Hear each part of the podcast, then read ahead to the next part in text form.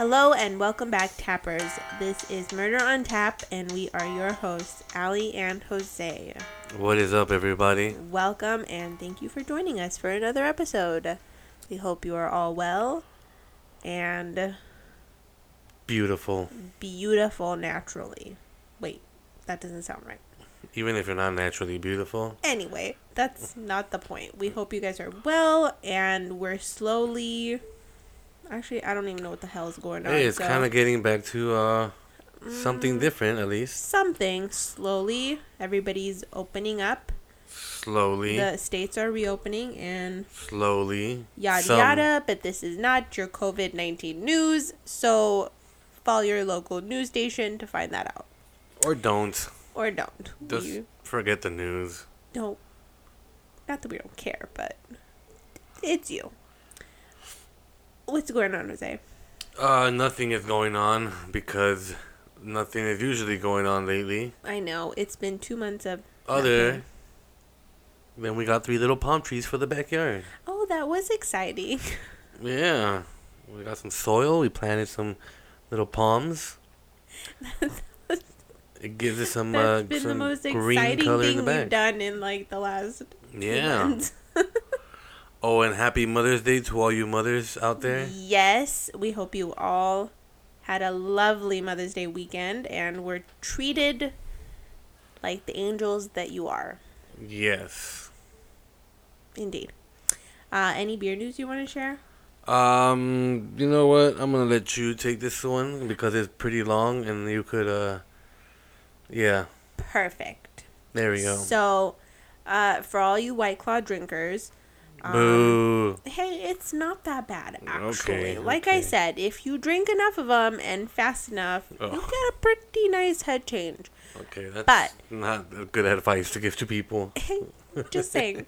Uh, for anyone that is a White Claw fan, they are actually going to be releasing um, a new White Claw with a lower calorie, uh, and I believe a lower ABV, obviously. Oh yeah, I heard about that one's gonna be a lot lower. Yeah, yeah, like 70 calories. The one that is uh, like the a current one, yeah, it's about, I think it's 95 or 100, but um, And that one's at like a five point five percent. 5%, 5 So point something, I Yeah, so say. this one's gonna be down to like a I think like like, a regular beer type. 4%, Yeah. Yeah.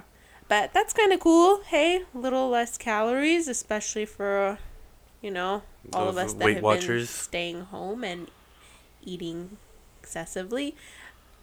I- not excessively, but more than usual because Yeah. you can't do anything other than drink, eat, Stuff your face. sleep, Yeah. Yeah. or do crossword puzzles. Ugh, don't even get me started. And another fun piece of news that also involves some hard seltzer drinks. Uh, Anheuser-Busch, who um, recently launched their like Bud Light seltzer and some of their other seltzers that I'm not too familiar with, but Well, the Bud Light seltzer is the newest thing. it is. They're basically launching I would try that one. I would too. I'm definitely kind of interested, especially because the ABV is a little bit higher. But they're basically launching a hard cocktail seltzer, and basically, um, It's like Mike's Hard Lemonade type of seltzer kind of, because those are higher percentage. Or kind of. what are those other called? The boonies.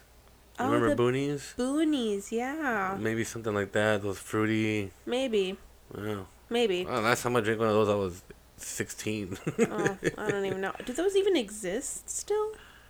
Maybe. I don't even Somewhere. know. I'm not even sure if I've seen any. I'm but sure they're somewhere. these Anheuser-Busch cocktails basically are going to be uh, about 7% ABV and ranging up to about 150 calories. And they're going to uh, launch three very uh, popular cocktails. Uh, you might be familiar uh, familiar with Old Fashioned. Yeah. Uh, there's the something called a citrus gimlet and a sidecar.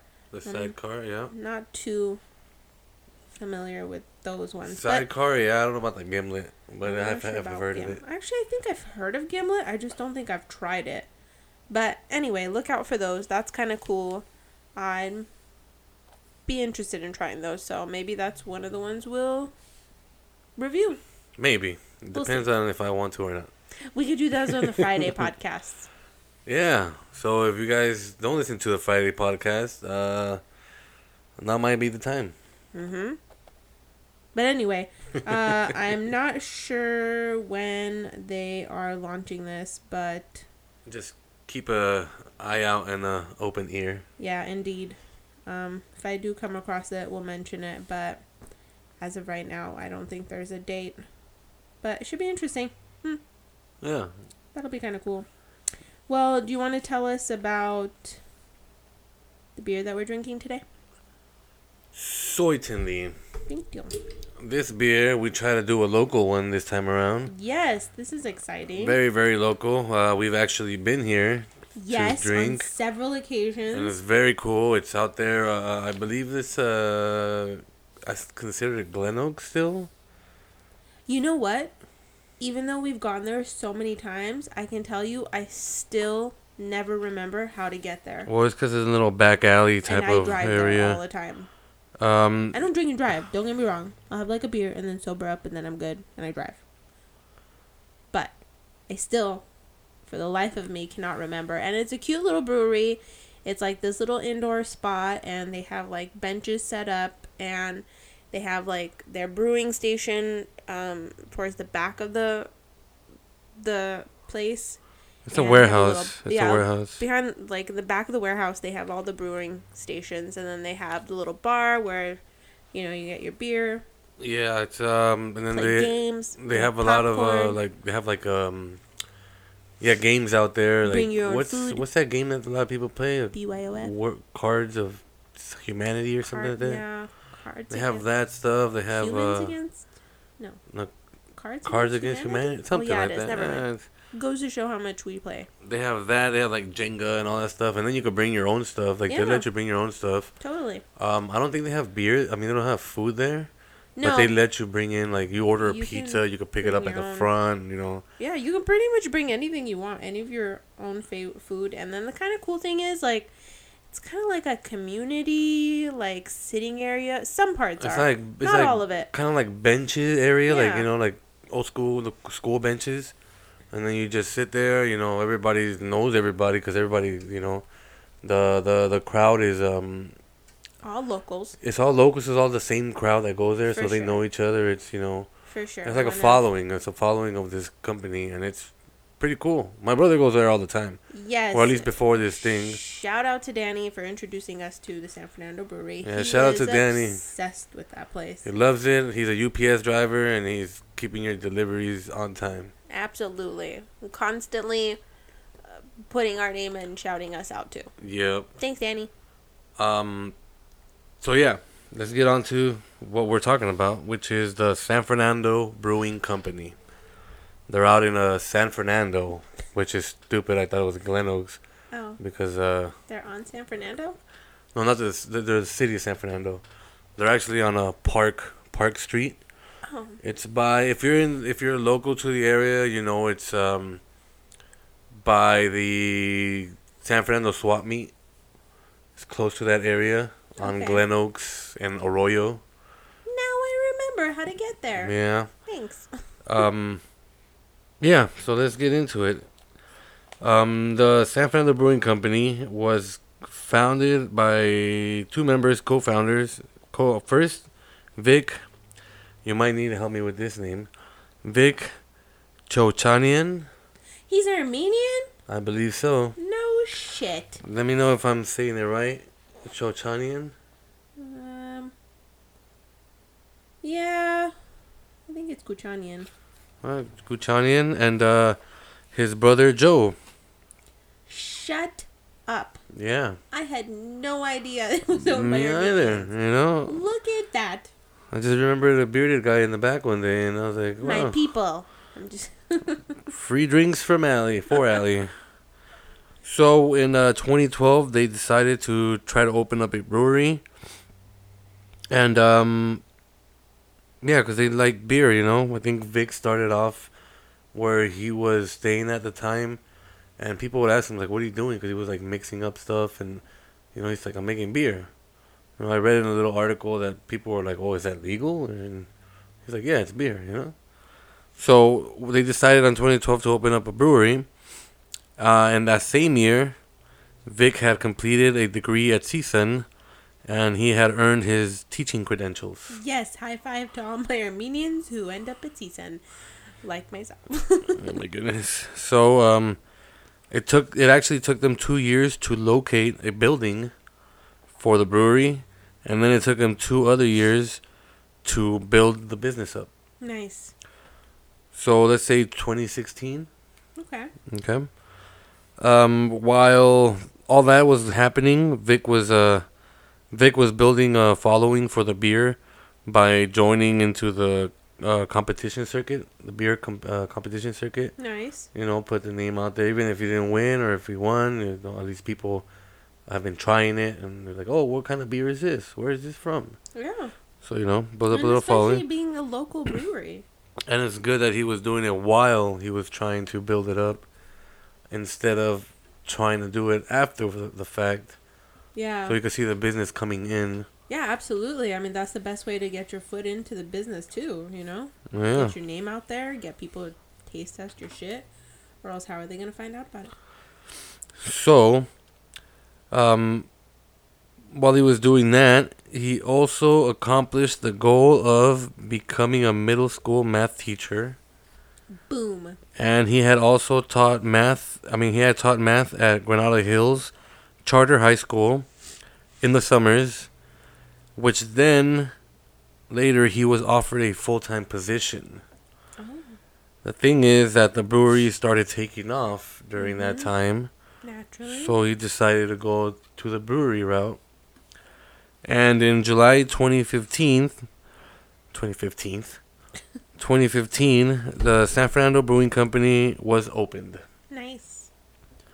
I saw that uh, when they opened it up, you know that he know they noticed a lot of like um, local politicians and like locals like ready to check out what it was. You know, the big hype about it, and let's go try something out. That's something local Yeah. just for us because we San Fernando Brewing. We don't have a brewery San than Bernardo that. right? doesn't have anything like. Yeah, it's not, you know, it's not so. anything like that. So, um, yeah, so they opened up in 2015, and uh, a lot of the, they have a few awards down uh, from San Diego County, LA County, and a lot of uh, California competitions. Nice. Uh, they even have now a uh, retailer in Costco that uh, began selling their beers in the San Fernando Valley. Shut San Fernando. Valley. That's awesome. Yeah, so Good they're they're for good for them. them. Yeah, it's a good company. So, let me get into the beer. Yeah, I've already drank like half of it. You are a drinker. So this is the San Fernando Brewing Company's Wolfskill IPA Mm-hmm. India Pale Ale. One of our favorite ones when we do visit. That the was a good one. Yeah. And um, oh, there's one other one that you have to try is like the Darth Vader, but that one is strong. Is that the like nine or ten or? That's 11? like the 11 one. That's just like a stout, like a Yeah, dark, yeah. dark stout. Ooh, that was Oh, I good. remember that now. We tried that. You tried that the last time we were there. Yeah, when we went for uh, Danny's, Danny's birthday. birthday. Hmm. Happy Good birthday. Danny. Good I know it was like a about two years ago, but It was in November. wasn't this last November that we went. Oh, Felt So- like it was. This beer is an American IPA, and it has an alcohol percentage of seven percentage. Seven percent. Oh wait, we didn't even. Oh, cheers. Yes, I've been waiting. That's why I've been drinking. Mm. Memories. Oh, that's good. That takes me back to the Pacoima days. Out there with the vatos chilling in the hood, you know? Trying to get $2 off of a ripped bag from Home Depot because a guy that works at Lowe's told me to do it. if you rip the bag, you get $2 off, man. Like, all right. So, like I said, 7.8% alcohol. And let's get into what it looks like. Since you got a nice cold glass tonight, I sure do. I'll put that shit in the freezer for you, so you could Shit. it's called my cup. then your cup in the freezer, so you could get a nice chill beer. Good call. Good call. Touche to you. Touche. I don't wear one of those. It's all natural hair. So, what do you see as far as co- what do you keep on shaking? It's not a wine. I know. I'm trying. I know, but I like to. I'm a beer connoisseur, Jose. This is what we do. Oh, oh, I did not know that. okay, so what do you see in the color? Well, it's a beautiful, rich golden color, and Is it hazy? not at all. Not at all. It's Can your you through it? classic. Yeah. It's your classic beer. Classical. classic beer look, classic beer color. There's not too much of foam. That's why I keep stirring it to see if And the head it'll builds up. create any kind of foamy head, but not really. Nice. But so good. So good. I really I really enjoy this beer. It is pretty tasty.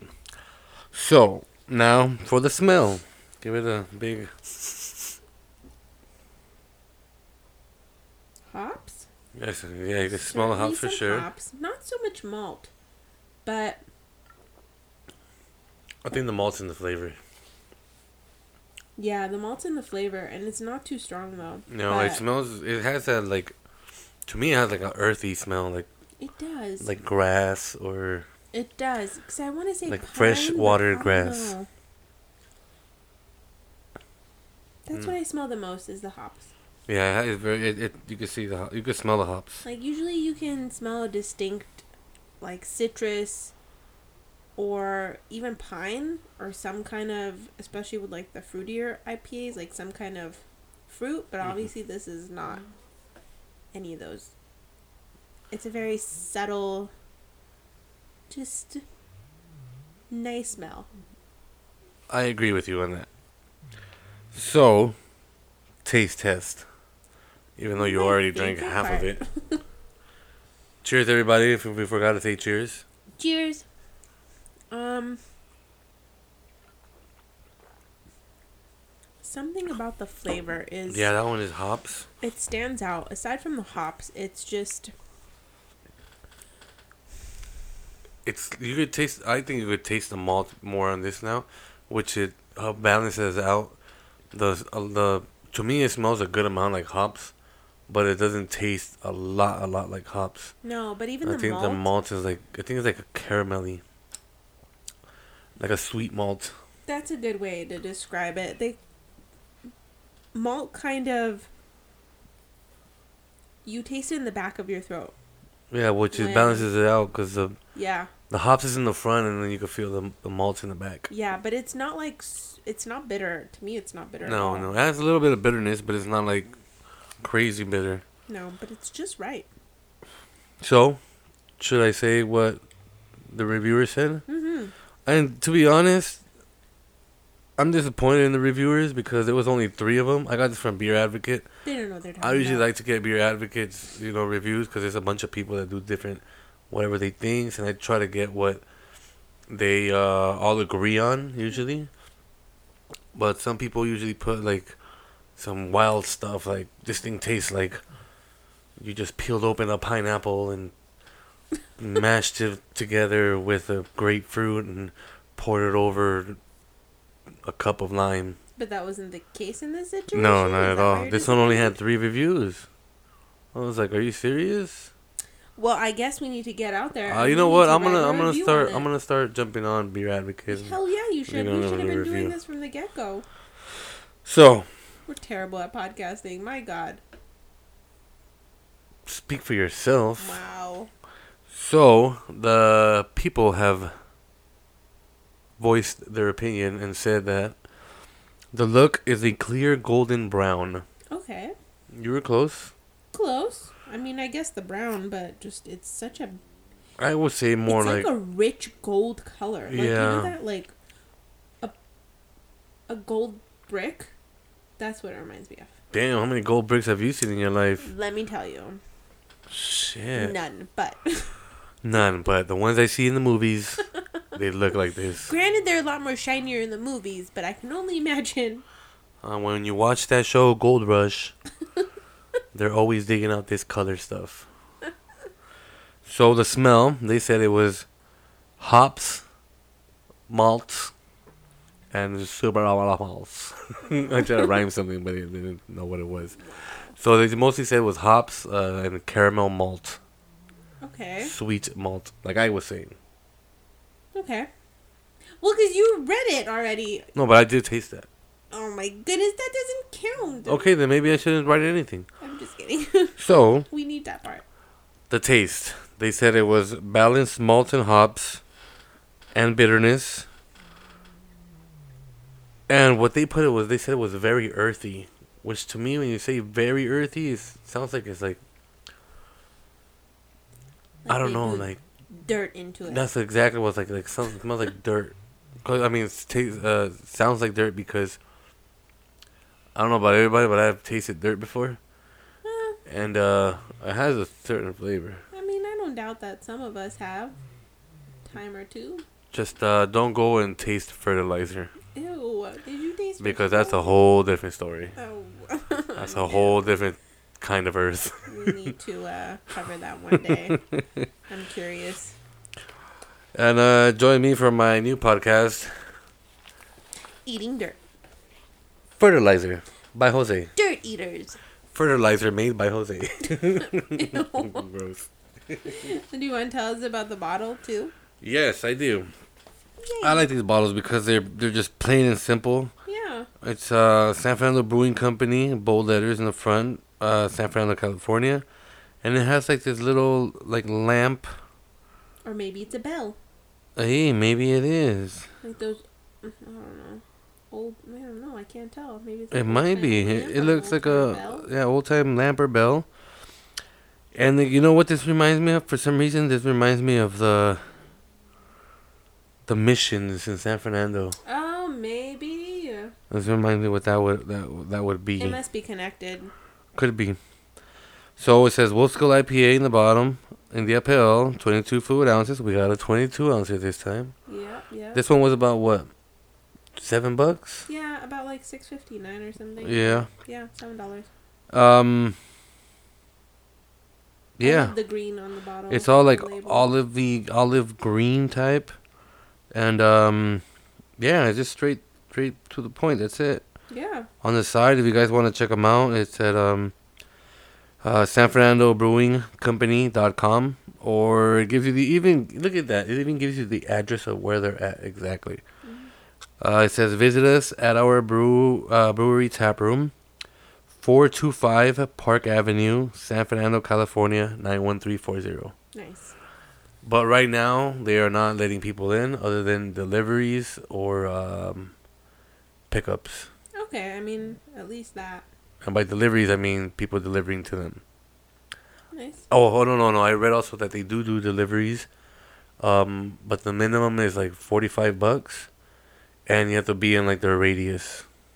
Yeah, that makes sense. I mean they can't. You want to be driving off and wasting gas money, on and stuff. gas. Yeah. Plus, who say we order something, we're out here in the Montrose area, which is I mean we're at least sixteen miles. away. yeah. So That's they wouldn't okay. make a I drive. I wouldn't mind taking a drive to them anyway. there you go. It's something that we could do for the weekend. Absolutely. Visit your local brew pub. Yeah. Support Order some beer. Local brews, Go home. breweries. breweries, put some hot pockets in the oven, and bam, you got yourself a party. Make some guacamole. Bring out the. Tostitos. Oh, okay.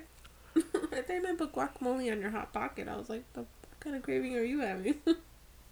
You know what? don't, don't. You just gave me an idea. Let's not. And we have guacamole in the fridge too. Oh man. All right, we're gonna take a little break. We're gonna eat a hot pocket with guacamole on it, and we'll be right back. Negative.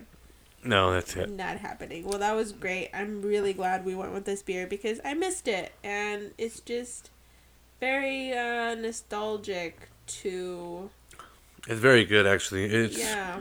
It's not one of It's those. great. It's not one of those beers that's like, like the la- the other beers that we've been having are like super flavorful, and you and you know they're like Yeah, putting emphasis on and they're great. their emphasis is like sweet chocolate or Yeah, you know this and that, which is great.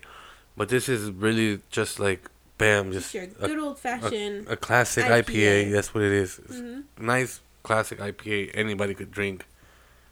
Highly recommended. And Very definitely when this whole situation is over with this pandemic, make sure to check them out. I do know that their hours, uh, they do close a little bit early, which they used to close at like 10 p.m. Yeah, yeah. It was like last call, so just uh, morning. Which is cool because you know it makes them. You want to be out, you know. Yeah, they're it's responsible of them. More, I know, which makes them even more like They're they're um, looking out for the locals. yeah, that and like people want to go. You know what I mean? Yeah. Like, And it's always packed there. It's it is, always it's packed. Always packed. I mean, there's enough seating. Don't get me wrong, but yeah, it's not packed where you have to stand packed. up and And isn't there a cute little dog that they have? was it like a white dog? Is that the one I'm thinking about? Labrador or golden retriever. It might sort? be. Oh, I just remember a dog being there and just being sweet. But um, yeah, definitely check out San Fernando Brewing. San Fernando Brewing in San Fernando, Park Avenue. Give them a look. Soup's cool. Thanks for the uh, breakdown, Jose. I'm so excited to know that they are. It's an Armenian owned and Armenian started brewery. That fucking excites me so much. go. This inspires me to be a brewer now. Hey, let's start our own Murder on Tap brewery. Maybe we should. First beer is gonna be Blood Brew Oh.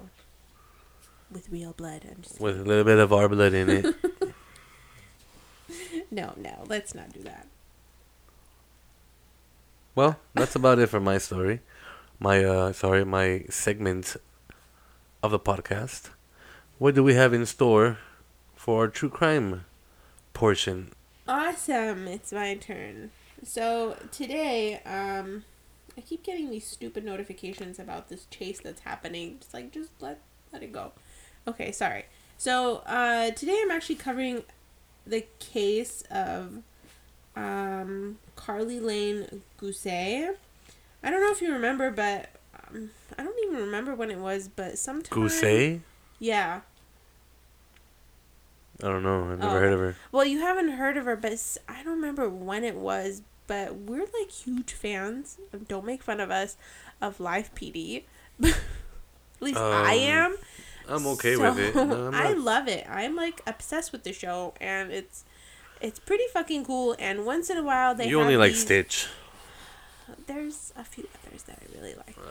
Shout out to Rhode Island. I can't remember his name. Get the hell out But of anyway. here. Continue with the damn story. Sorry. And then um so every once in a while they'll have these like missing segments or like these wanted segments or just different um just different segments and uh one of them was actually based on Carly Gousset where he basically phoned in her mom and she you know kind of broadcasts about her situation and being missing and I remember this. I remember this. I remember seeing this within the last like year. I want to say because it was fairly recent when this story in general happened fairly recently. So anyway, let me jump into it because I'm just I love live. Rambling. Anyway, okay, so on the morning of October 13, 2018, 16 year old Carly Gousset vanished from her home in Chalfant Valley, California, without a trace, never to be seen again. There are many theories and speculations around Carly's disappearance, including a change in the original story the family had told. So, Carly would actually have been 18 this year, or she would have been 18 by now and technically graduating. Uh, a little background on, Car- on Carly. She was your typical teenager, whatever that means these days, but she was super sweet, funny, and pretty popular. That means you're into emo music, a little bit of deep house, I mean, I think it's a and a lot about and a lot into Pokemon. Oh, okay. Well, I guess that's what she was into, according to Jose. Maybe. I don't think you'd make a very good teenager now. You sound like a boring teenager. Not even. I was a shit back in the day. Well, mm, okay. so she lived with her father Zachary, her stepmother Melissa, and two of her younger brothers, which they didn't name, but their ages are 9 and 10. Uh, Carly's biological mother, Lindsay Fairley, and her father, Zach, had divorced when Carly was just a toddler, but nonetheless, her parents still had a great relationship. Lindsay and Carly were extremely close too. Lindsay described them as being best friends. While she was younger, Carly lived with her mother for a while, but then her mother decided to move to Nevada, and so Carly moved in with her father and her stepmother. For a majority of her upbringing, they lived in Bishop, California prior to moving to. I hope I'm saying this right. Is it Calfont or is it Chalf? I guess it's Calfont Valley.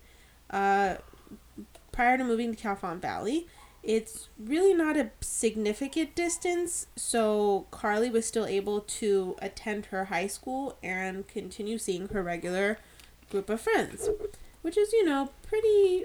I think it's pretty important to teenagers, Especially for, yeah. especially in this like decade, Yeah. Yeah, it's true. right? It's hard So- to make new friends. It is. It's it's tough out there, man. Like We only have like three of them, so shit. I know. and that's that's some of the listeners right there. So on October twelfth, 2018, the night before her disappearance, oh, I don't even know why I what just the hell that. did you just say? It's Disappearance. this beer.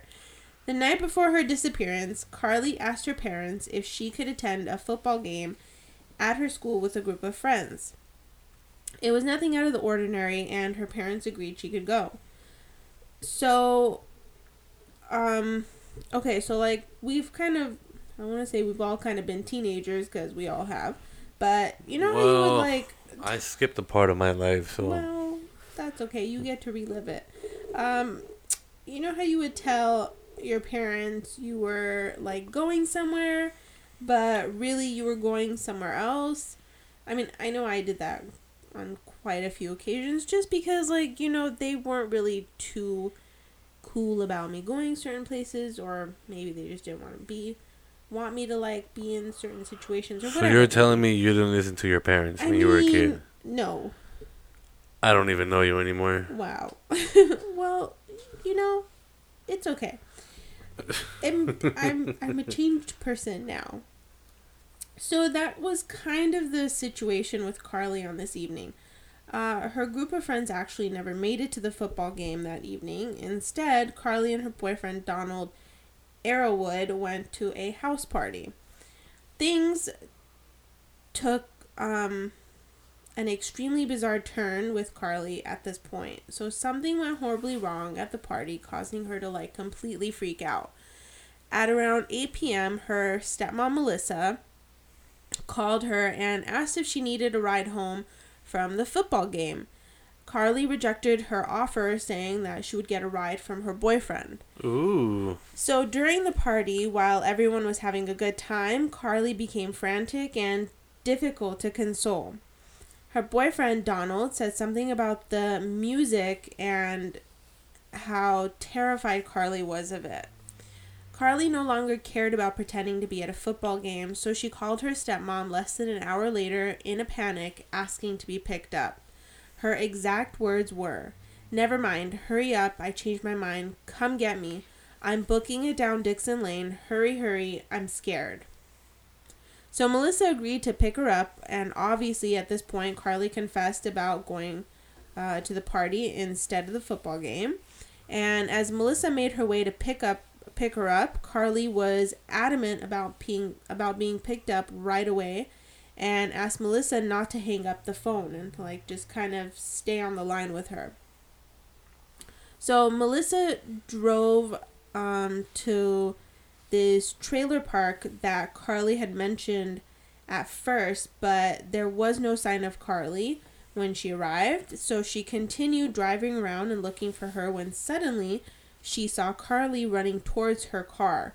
So she, the only way she was able to spot Carly was, first of all, this area was like pitch, like pitch black darkness, and the only way she was able to notice her was because of her cell phone light was like you know lighting up this person running.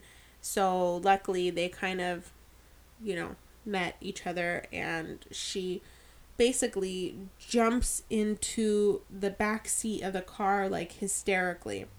According to melissa carly looked very pale and her pupils were really dilated Although Carly was safe at this point, she continued to hysterically move from seat to seat, worrying that somehow the car would kill her. She even expressed repeatedly how scared she was. At some point, Carly apparently admitted to smoking marijuana at the party. Oh. But if you ask me, this doesn't really sound like behavior caused from smoking marijuana. I mean, definitely sounds like a bad trip from something or some kind of a hallucinogen. I don't know. According, I just, uh, you know what I mean? It, like, people get paranoid off of weed, but, like, not to this extent where you're, like, in a full blown panic. At least I don't think so. Well, some people But then react again, I don't know. I mean, she was a teenager, so who knows? Maybe she did react to it differently. But the whole dilated pupils, I don't think your pupils dilate when you smoke marijuana, do they? At least I don't think so. Um, I don't know. I don't know. Is it dilate or what's the other one? Not dilate? There's two of them, isn't there? There's one where they get really. Which one's dilated when they get big? Yes. And then there's one where they get really small. Right? Yeah. They're dilated. I That's don't know like- what it's called when they're small, but I think dilated is when they get big.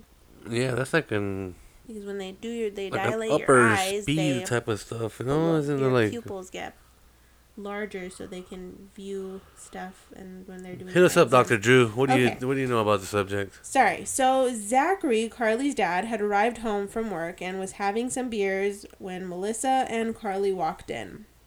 He noticed Carly acting erratically and he described how Carly would huddle in a corner freaking out one minute, then suddenly her demeanor would change and change and she would be telling her parents how much she loved them. Oh, she was on. I mean, Never mind. I don't know what it is. Just saying. She was even acting particularly terrified of her phone and her parents getting too close to her. Although they kept asking her what was wrong, Carly kept telling them she didn't know.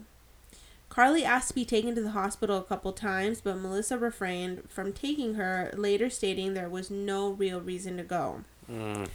In an attempt to sober her up, Melissa made her a salad and gave her a power bar, which is um I don't know, I don't really understand that. It's not like she was drunk, but I guess it's a start.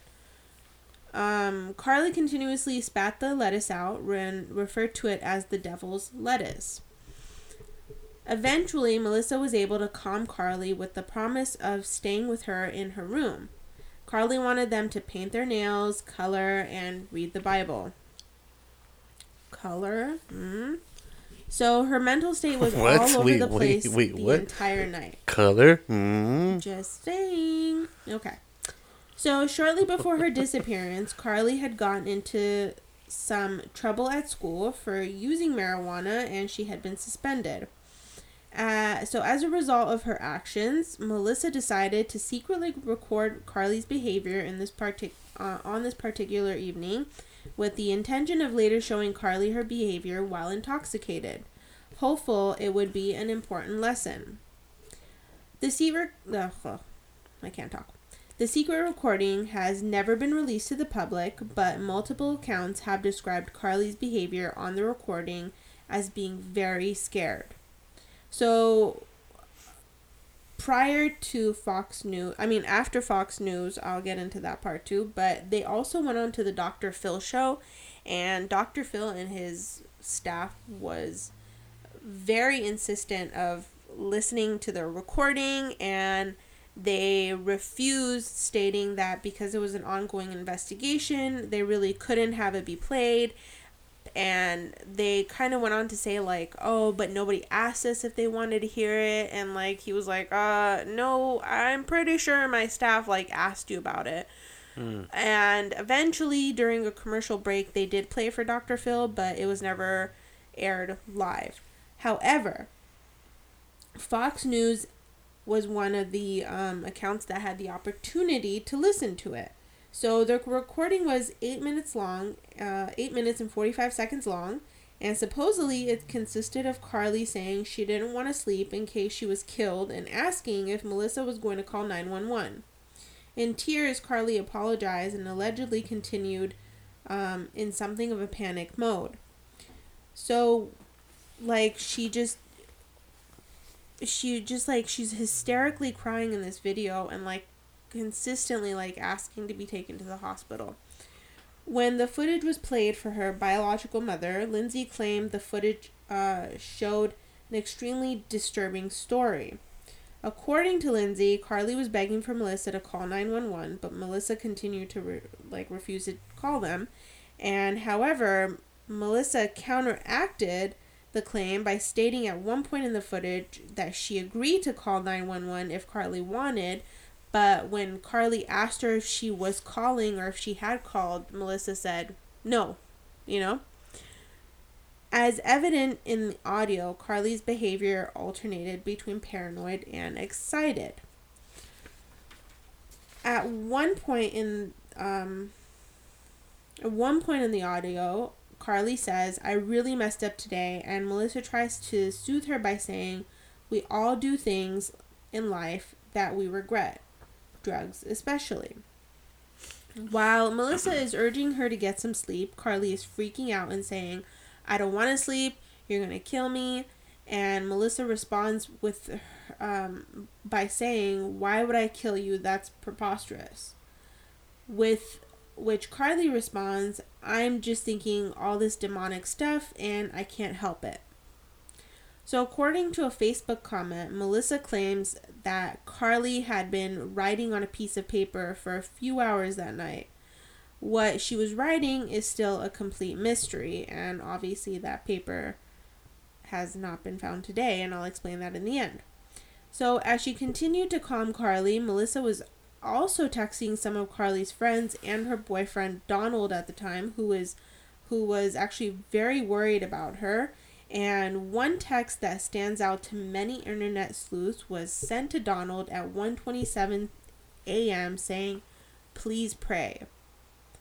So that's a little bit suspicious. Like, why are you, you know what I mean? Like, if uh, if this is like a she's gonna get over it kind of situation. Why are you sitting there texting her friends? That's a little bit yeah. weird in my, in, I don't know, in my head.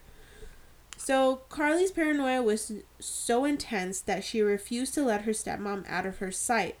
She wanted her by her side the entire night. So Carly even asked Melissa to sleep next to her, which Melissa agreed to with no problems. So here's where Melissa's timeline gets a little bit suspicious. At first, Melissa reported putting Carly to bed and spent the night in her own room. Claiming to wake up around 5:45 a.m. and doing her usual routine of opening the door the kids' doors and waking them up, she told Dateline she saw Carly in her bed at that time. Since all looked normal, she went back to sleep for a little bit longer before her second round. When she woke up a little bit later, around 7:30 a.m., she went back to check on Carly and she was nowhere to be found. Like she looked all over the house, all over the backyard, and she wasn't there. So this is what she's saying. This is what she's saying. However, Melissa would later change her story, claiming she actually spent the entire night right next to Carly. I have a feeling about this lady. Well, we'll get there. Stating the last time she saw Carly was beside her around 5:45 a.m when she briefly woke up, noticing Carly was still awake with her eyes wide open. But when she awoke again at 7:30 a.m., Carly was no longer near her. And she also noticed the front door was left ajar and a single fresh footprint left a lone track on the driveway. Many concerned citizens found it to be very odd that so many important details had changed from one of the last people who saw Carly. And she like immediately took to social media like the like within the same day. Like she went on to social media and she's like Carly's missing. Like she's freaking out. She's like panicking and she's like uh, like I don't know where she is. Like it's been 10 hours. She's been missing. Like blah blah blah. Like she's just, you know what I mean? You know what this reminds me of? Hmm. Of that of that true crime you did a while back about that lady that was kept on like with Oh, that little kid with the ear infected. Right, her um The little boy's like, "Oh, pray for my little son. He's this and that. He's uh, you know, I love him so much." While taking pictures at the hospitals and all this stuff with them. yeah, Lacey Spears. That Lacey Spears. Yeah, yeah. where she was Yes, it sounds familiar to me with this stuff. Yeah, and I mean, I mean, I guess it. I, it is 2018 when this happened, so I guess it makes sense if you want to take to social media because shit like that's that. that's what like, everything is now. travels- social media. I know, but it travels fast. That's the thing. Yeah. And like, I don't blame her, but at the same time, it's kind of like uh, I mean, what is that's it? Narcissistic. Is that the word? She just wants some of the attention. maybe. Did you say narcissistic? Yeah. Hmm. I think narcissistic has a lot more meaning than just attention, isn't it? Oh, I don't know. I mean, I guess. I mean, it's definitely one of the. I'm not a math magician. attention seeker, that's for sure. But I don't know. I don't know if it's necessarily that, but if she just.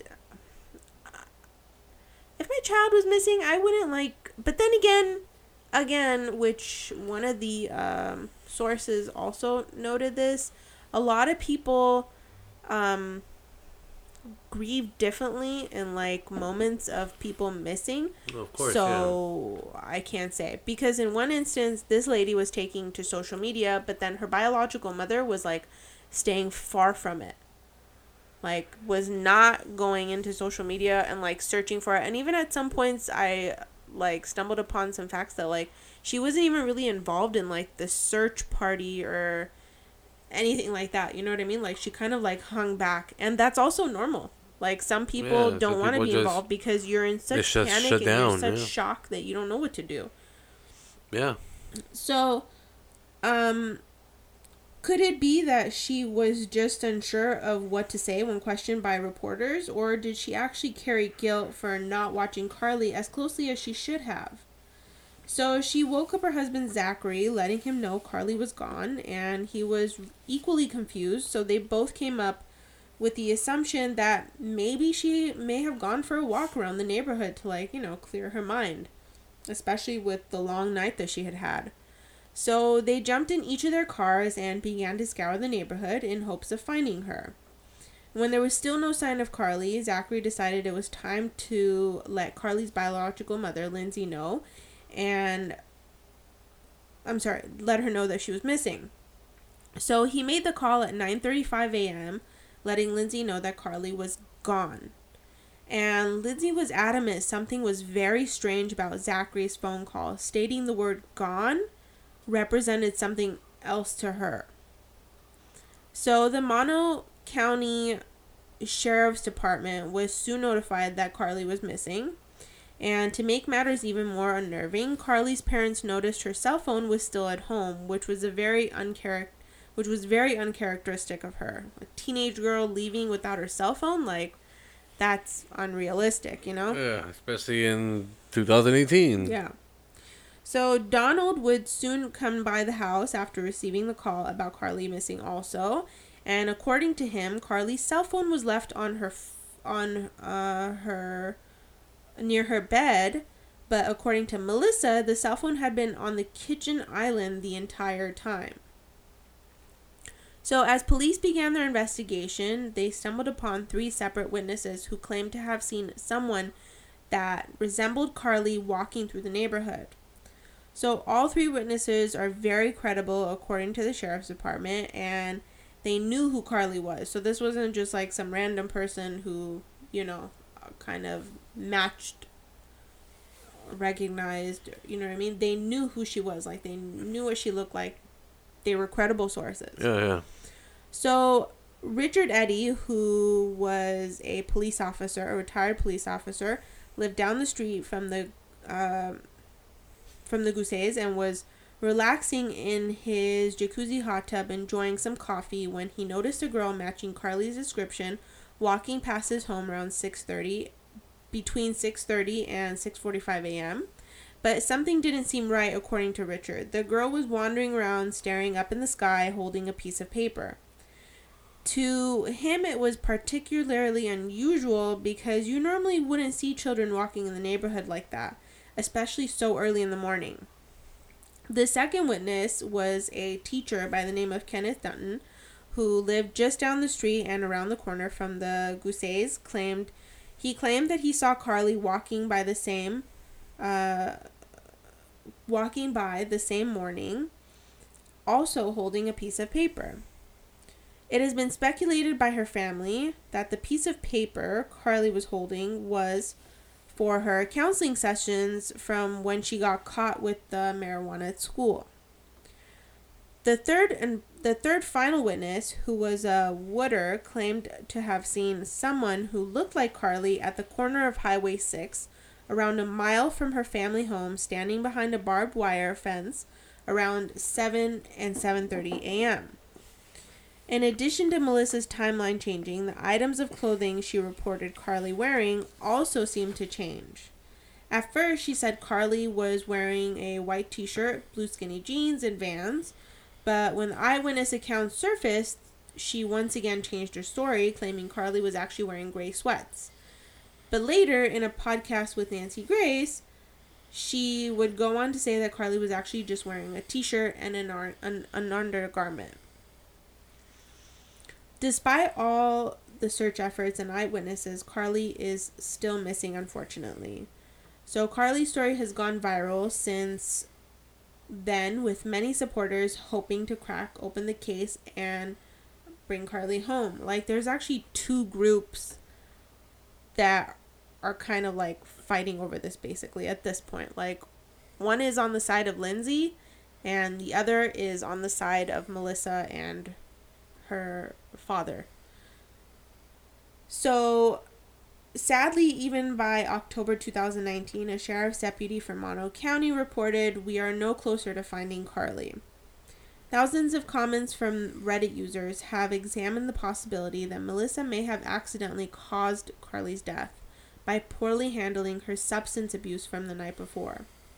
The evidence used to support this theory is heavily due to the fact that Melissa changed her story multiple times. Claims were also made that Melissa got her car detailed following Carly's disappearance.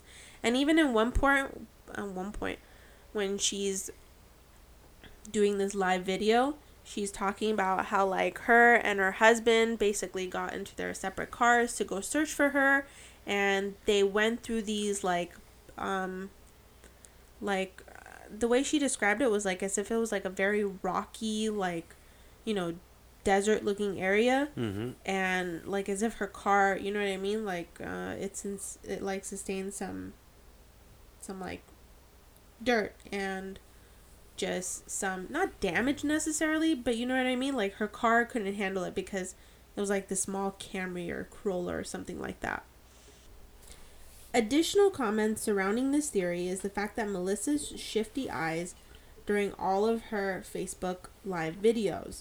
So those skeptical so, those skeptical of Melissa notice her eyes darting all over the screen while giving often changing information about Carly's disappearance. Although she has many she has made many videos, not one of them ever is a video begging for whoever that may have Carly to come forward or speaking directly to Carly, asking her to come home. But during the October 2019 Mono County Sheriff's Conference, Zachary and Melissa came forward speaking directly at Carly. Like, just like crying and just saying, like, you know, Carly, if you hear this, we love you. We just want you to come home. Like, you know. So, another theory is, um, about the fact that like Carly was basically going through some stuff during this time and apparently she had called um like a suicide hotline in the weeks before and she was having a very tumultuous relationship with her boyfriend Donald and she just wasn't happy with her life I guess. So according to the Charley Project, the last text made to her boyfriend Donald claimed that the substance she smoked had been laced. And possibly still experiencing intense paranoia, Carly could have wandered into the desert in a in her rural neighborhood and succumbed to the harsh environment. Some also point out that Donald's strange behavior from the night of Carly's alleged panic. In a Facebook group, he wrote that as they were walking to his house, Carly appeared to be super scared. He tried to calm her by hugging her, but Carly bit his side and ran away. He didn't want to chase after her as not to scare her even more, so especially considering how dark it was. So Donald stated that she basically ran off and um like disappeared from his sight. 10 days after her disappearance, he goes on to Facebook and he makes this comment that um, there actually never was a party, that they never went to a party. They had been hanging out at a friend's house and they were like smoking and just hanging out. And they were walking back to his house when Carly freaked out and ran off, calling Melissa to pick her up. Another possibility for Carly's whereabouts point to many travelers on the highway where Carly was supposedly last seen by one of the witnesses. Considering she may have been walking toward Highway 6, it's speculated that many sex traffickers are usually picked up near highways since it's such an easy getaway. People getting sold in human trafficking happens so much more often than we would like to admit. Shit Apparently, it even happens like within Walmart. Regardless of how Carly happened to disappear, we all continue to do our part in hopes of bringing Carly home safe. If you or anyone has information about the disappearance of Carly Lane Gousset, please contact the Mono County Sheriff's Department at 760 932 7549 and that is the disappearance of Carly Gousset. So it's still an ongoing investigation, and I really hope they do find this girl, like more alive than anything, but at least just to give her parents like a peace of mind of what the fuck happened to her, cause like to just vanish in the middle of the night, like well, I guess uh, not in the middle of the night, in the morning necessarily, but technically morning, yeah. But that's just insane. And she's such a cute, like, sweet looking girl. Like, she's just this blue eyed, long, I want to say, like, it's a dirty blonde hair color, but just. Just sucks, man. She's just too young to, like. Yeah, this is. It's more of a. This story was more wild, as in, um, yeah, just the surrounding of it. Yeah. And there's just a lot of speculation. There's a lot of back and forth on it. And that's the shitty part. Like, that there's no real answers and they can't. Yeah, that's what's. Especially in. Can't narrow it especially if it's a recent thing. Yeah, two years ago. If you say that you don't like if it was back in the day where DNA wasn't around that much or this and that. Yeah, no, it's But no, this is recent. But she just like vanished into thin air and there's just no trace. Ugh. But before you take us into the AOK, I do want to cover some of my um some of the research and some of the sources that I found. Uh, Fox News gave me a lot of good information. There was a another article off of medium.com titled uh, Disappearance in a Small Town What Happened to Carly Gousset.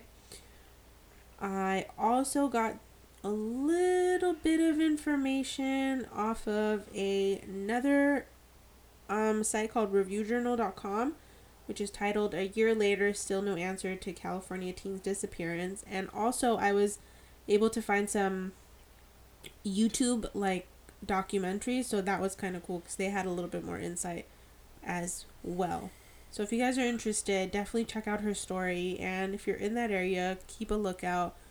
But um, definitely let's do something about this because this shit of missing kids is just, it needs to stop, man. Just bullshit. I don't know. I don't know. Take us into the A-OK. All right, today's AOK is kind of uh, pretty wild. Does it involve a dog? What? A dog. No, it doesn't. A duck. It involves a human. Oh, okay. So the headline reads First, goodnewsnetwork.org. Mm-hmm. Our homies. No, the website we get them from. Oh. They have not responded to my phone calls, my emails, my shout outs. I had a Have you couple. been emailing them? No, I haven't, but you know. Okay, good, because I would like to review those emails before you start emailing anybody. Why haven't you said you're my friend yet? Sincerely, Jose. so, the headline reads Hero teen is rewarded for returning $135,000 he found next to an ATM machine. Stop it.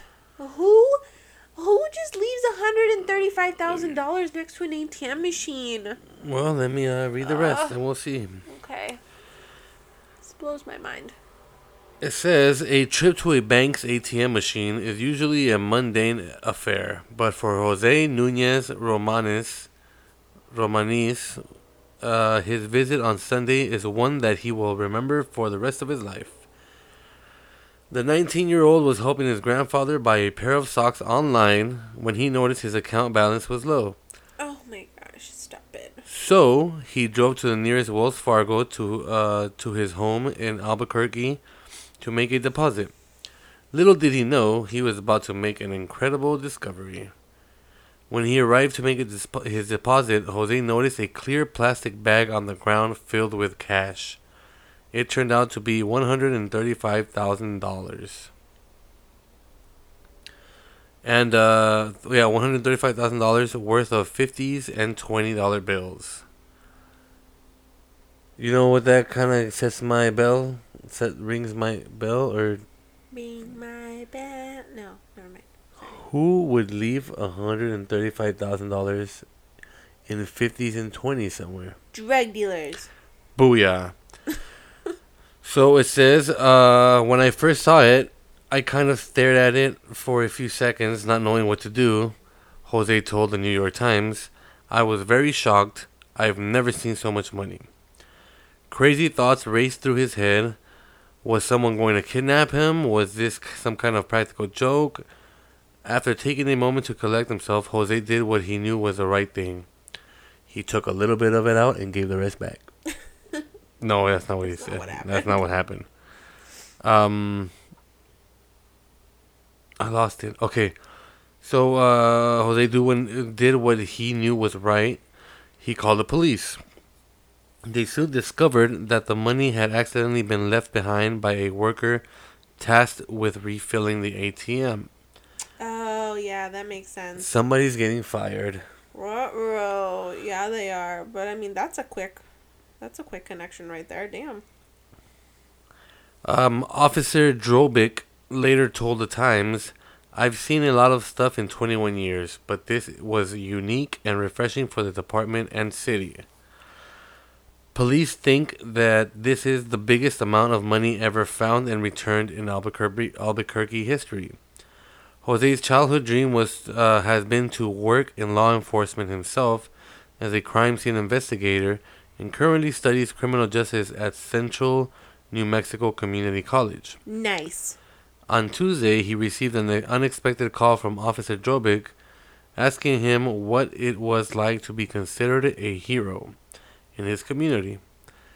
And even though Jose said he didn't feel like a hero, the mayor and police chief held a ceremony to honor him anyway. That's awesome. Mayor Tim Keller praised the young man's honesty in returning every penny of the money, saying, Man, we all know that temptation. Even just to take a little, just one of those bundles off the top. I meant that. I meant that had to be really hard. I mean that had to be really hard. So even the politician guy's like, I would kind of take a little bit before sending all back. Take two stacks. I at least take a couple hundred bucks. so local businesses have showered Jose with rewards.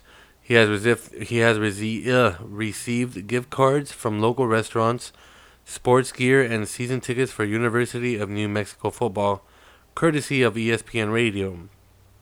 He was also given a five hundred dollars scholarship from an electric company.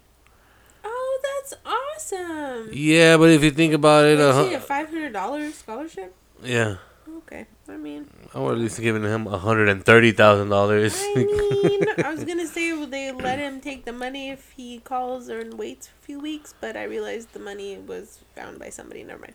yeah, I mean, actually belonged to. It's probably like, what is that company called? Um, You know, the main one. for the- safeguard. I don't know. Ah, Okay, and perhaps best of all, the police chief invited Jose to apply for a job as a public service aide for the department. It was also the best gift for Mother's Day. She called me and asked and almost started crying. She told me I did the right thing and that she was proud of me. Aw, Aw. And then if you scroll down, you see a picture of the little girl that played Annie, and right underneath her, they show a picture of Ronald McDonald. Which I can't tell which one's who. wow. Okay, that was way off topic, but that's Uh, very but cool. Good job, Jose. Good News Network, one hundred thirty-five thousand dollars. That's. That's not easy, but I mean, But you know what? They didn't have to do it, but one hundred and thirty-five thousand dollars return, and you give him five hundred dollars scholarship. I mean, come on. I mean, at least bump it up to like From know, crime to for a crime scene investigator. Yeah, but also there's. I mean, it's a bank. There's cameras. Yeah, and also there's money. You know, probably they have the serial numbers counted, and you know how they do drug busts and shit like that. Not really. Not with like ATM Phillips like that because it's not new money. Then It's I would have took some of it. No, because then eventually, the uh, the bank company. What the fuck are they called? Anyway, the company that brings the money. The Coast Guard. No, and I'm a and I and I And you work for a deal bank. with this, but that's not the point. So anyway, eventually they would have found out who it was somehow. They would have traced it back. But good for him. Way to be a upstanding citizen. Let that be a I can be your hero, baby. whoa no. But let that be a yeah, absolutely. Let that be an example to all of you. I mean, don't take advantage of any situation because you know what? Eventually, karma is a bitch, and maybe he. This is a great out- outcome for him. I hope they're serious about letting him volunteer or work at the station or whatever. Yeah, he's, he's, he's, he's come You know on. You want somebody like that absolutely. in your law enforcement, you know? Absolutely, good for him. A good, honest person. Very cool. Well, this was fun. We went on longer than we should have, but It's Thank quarantine. you. Absolutely. Thank you all for joining us. And we will be sure to post pictures of the beer and Carly Gousset. Um, and yeah, and make sure to join us on Friday. Tune in on Friday when we have our beer sode. And if you're new, you know, give us a rate, a review. Yes, absolutely. Follow, like, and Uh, subscribe. And if you're not new and you haven't done it, come on, why haven't you done it? I mean, come At on. least follow us. Come on. You know you want to. and if you don't want to, then that's fine. That's cool too. Cheers, Cheers. tappers, and toodles.